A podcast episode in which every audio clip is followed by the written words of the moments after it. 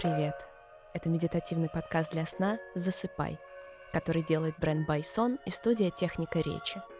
Существует огромное количество теорий и исследований о том, из чего состоят наши сны. Из пережитых впечатлений за день, из кадров фильмов, которые мы смотрели прежде, чем лечь в кровать, из звуков и ощущений, которые мозг обрабатывает в процессе засыпания или самого сна. Как все на самом деле, не ясно. Но одно мы знаем точно. Качество сна в первую очередь зависит от удобства спального места, комфортного матраса, повторяющего изгибы тела, удобных подушек, поддерживающих шею и голову, мягкого одеяла, создающего правильный микроклимат и других спальных принадлежностей, которые и производит Байсон. Кстати, приобрести их можно по ссылке в описании эпизода. Для слушателей подкаста Байсон дарит скидку 10% на всю продукцию по промокоду «Засыпай». А подкаст – Наша небольшая попытка наполнить ваш сон новыми образами. Раз в неделю вам будет приходить аудиописьмо от незнакомца, в котором он поделится кусочком своей жизни и постарается перенести вас в доселе невиданные места и события. Слушать их мы советуем уже лежа в постели, чтобы сначала вас увлек за собой фантастический сюжет, а затем и сон. Так что устраивайтесь поудобнее. Сегодняшнее письмо о путешествии на другую планету.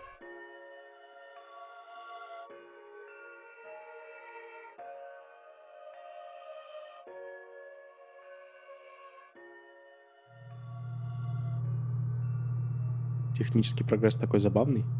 Больше не нужно быть внимательным, подмечать детали и что-либо запоминать.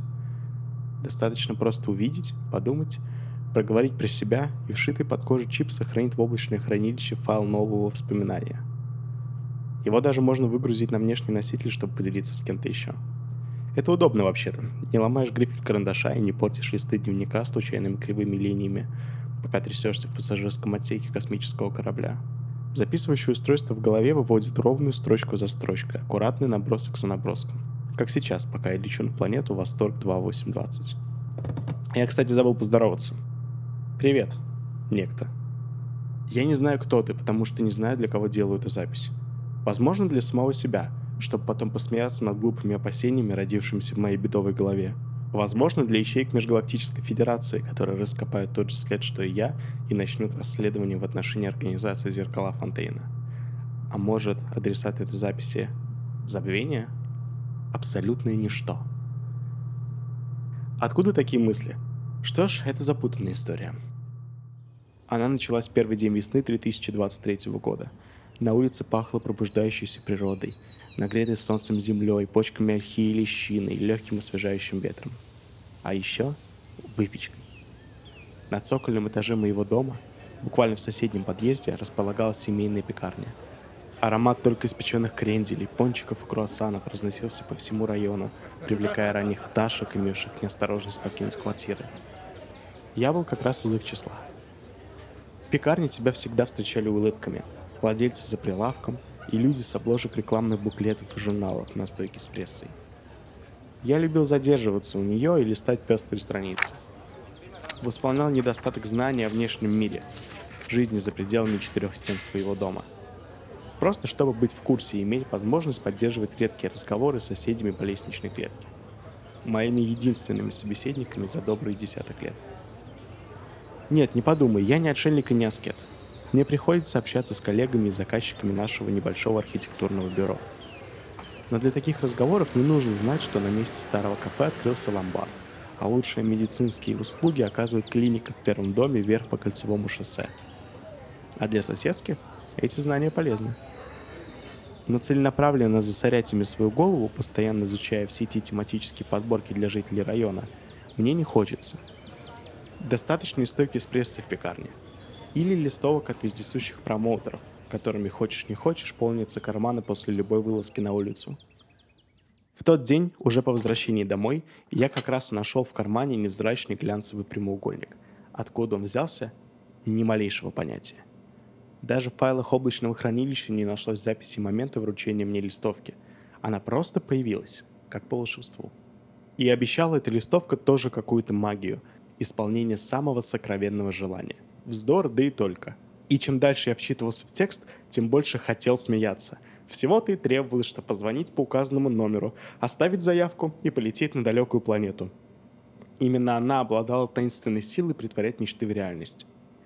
И никакой оплаты организаторы всего странного паломничества, компания «Зеркала Фонтейна», не требовали. Но просто аукцион невиданной щедрости.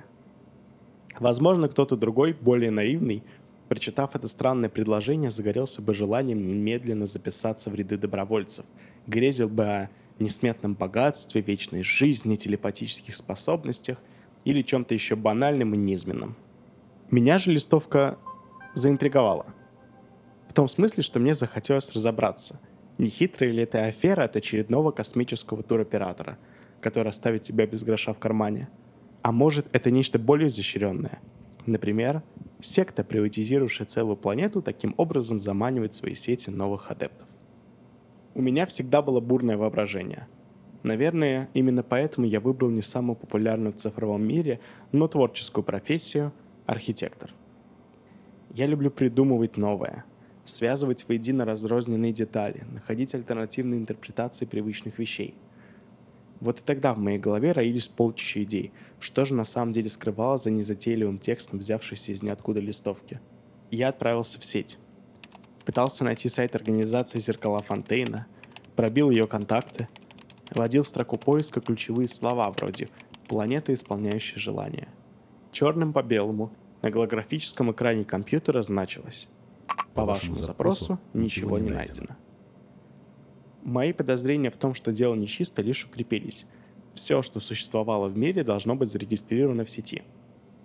И мне подумалось, а вдруг это чья-то глупая шутка? Вдруг кому-то просто захотелось разыграть случайного человека. И по указанному номеру ответить лишь смех довольно успешным розыгрышем ребенка. Стоило проверить и эту гипотезу. На том конце провода раздался щелчок соединения и зазвучал холодный металлический голос искусственного интеллекта. Вас приветствует зеркала Фонтейна. Желаете зарезервировать место на корабле? Я резко сбросил звонок. Дыхание в груди сперло. Легкий жгло недостатком кислорода, словно позади марафонская дистанция, преодоленная за рекордное время. Ты, наверное, подумаешь, что реакция у меня была странной. Голосовой помощник на телефоне. Эко не видаль в наши времена. Да у каждого первого он есть. И его можно настроить как угодно – ты прав, все так. Но что-то подсказывало мне, что это все за правду.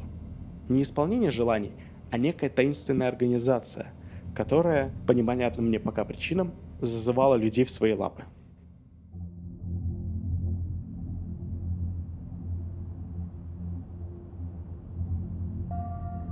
Стоило ли мне тогда обратиться к цифровым стражам со своими подозрениями? Не уверен, что это закончилось бы чем-то хорошим, да и буду с тобой откровенен. Возможность провести собственное расследование будоражила кровь. Последний раз я испытывал такой азарт, наверное, в детстве, когда тайком пробирался в вечно запертый кабинет под покровом ночи, с фонариком изучал стопки бумажных чертежей и чувствовал себя настоящим шпионом, если удавалось остаться незамеченным родителями. Да, вот еще одна причина, почему я именно архитектор. Родители. Они же причина того, почему за окном иллюминатором вообще-то, проносится скопление звезд. Среди всех конспирологических теорий, которые я успел построить за пару недель до отлета корабля на Восток 2820, притаилась робкая надежда. Иррациональная вера в то, что мое сокровенное желание действительно может исполниться. Иррациональная, потому что оно неосуществимо. Люди освоили космос, изобрели телепорты – Придумали многофункциональные чипы и даже механические тела, способные на какое-то время продлевать жизнь. Но технология путешествия во времени так осталась недосягаемой. Потому что время — это вектор, двигаться по которому можно лишь в одном направлении. Вперед и никогда назад.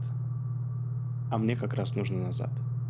В тот момент, когда я уговорил отца принять участие в университетском исследовании, после которого он таинственным образом исчез а следом исчезла и жизнь в нашем доме. Я слишком хорошо помню то время, как стало холодно, несмотря на палящее солнце, как стало неуютно от одного вида пустого стула в столовой, распахнутые настежь двери в родительский кабинет и покрывающихся пылью ботинок на нижней полке шкафа в прихожей. Как стало тихо, Единственный звук, раздававшийся в доме — глухой мамин плач. Как стало больно видеть бледное лицо матери, на котором контрастно смотрелась покрасневшая от слез кожа вокруг глаз. Как стало тяжело, ведь именно я уговорил отца на эту авантюру. А значит, я и только я виноват в его исчезновении. Как ты уже понял, мой неизвестный слушатель, мое сокровенное желание — исправить ошибку прошлого. Какой была бы моя, наша, жизнь, если бы я тогда не настоял на своем и не убедил отца принять участие в том дурацком исследовании? Быть может, я это узнаю, если, конечно, не подтвердятся мои другие предположения об истинной сущности зеркал Фонтейна и планеты Восторг 2820. Кстати, я пытался поделиться ими с другим пассажиром космического корабля. Представляешь, нас тут всего двое. Видимо, рекламные листовки не такой уж и хороший маркетинговый инструмент. И работает он только на странных людей. О моих странностях ты уже знаешь. А что касается моего спутника, он необычайно молчалив. На сверхсветовой скорости путь от Земли до пункта назначения составляет две недели. Мы бороздим открытый космос уже пять дней – и за это время мой спутник не проронил ни слова. Он спит, ест, делает иногда зарядку, а в остальное время сидит в наушниках, уткнувшись в книгу. Бумажную, не электронную. Шелестит страницами, периодически усмехается прочитанному и игнорирует меня, предпочитая общению безжизненный печатный текст. Я даже не знаю его имени. И это странно, находиться в замкнутом пространстве наедине друг с другом и совсем не контактировать. А как же правила приличия? Да и мы ведь могли столько всего обсудить. Например, как у нас вообще оказались рекламные листовки и с какой целью мы летим на загадочную планету. Не удивлюсь, если окажется, что самое сокровенное желание этого чудика – бесконечная библиотека, в которой он сможет провести всю свою жизнь. За те же пять дней сколько книг он успел прочитать?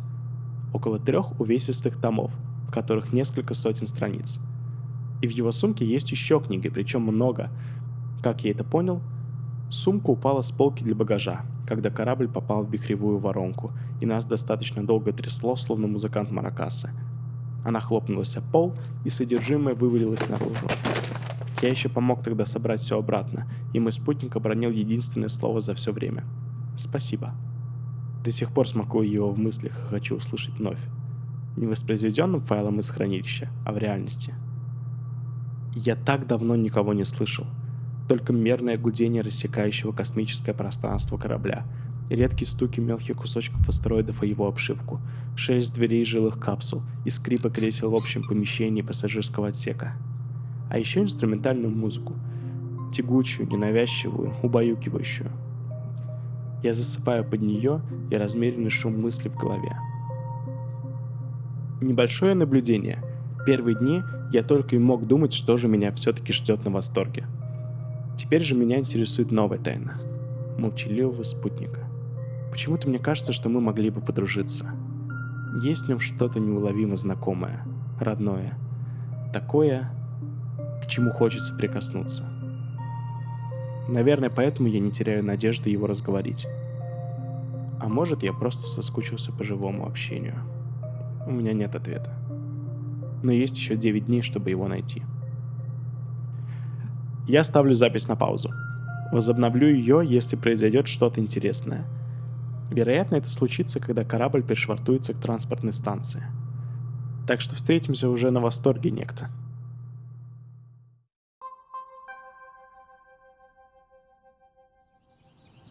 Немыслимо. Эта планета действительно умеет исполнять желания – мне всегда казалось, что я смогу снова почувствовать радость, только если отмотаю время вспять и исправлю допущенную в детстве ошибку. Но я был неправ. Время — это вектор, двигаться по которому можно лишь в одном направлении — вперед и никогда назад. Прошлое должно оставаться в прошлом, каким бы оно ни было, и сколько бы ошибок ты не допускал. Потому что будущее — кладезь невероятных открытий. Восторг 2820 подарил мне одно из них — я так отчаянно лелеял мечту о возвращении отца из семьи, что не видел главного. Мое главное желание, настоящее, сокровенное, это не быть одиноким. Сейчас я сижу на залитой зеленым солнцем поляне. Тут все почти такое же, как на земле. В листве щебечут птицы. Неподалеку шумит ручей.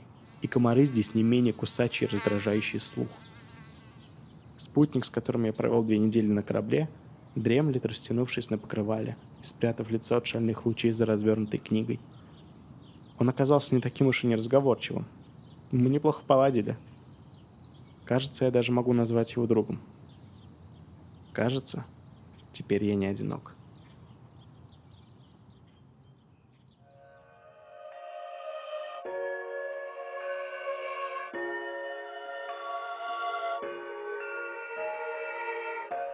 С вами была я, коллекционер писем, автор сегодняшнего Михаил Городецкий и звукорежиссер Арсений Фильцев. Совсем скоро, уже в следующую среду, вас ждет новое письмо. Подписывайтесь на подкаст на любимой аудиоплатформе, чтобы его не пропустить. И спокойной вам ночи!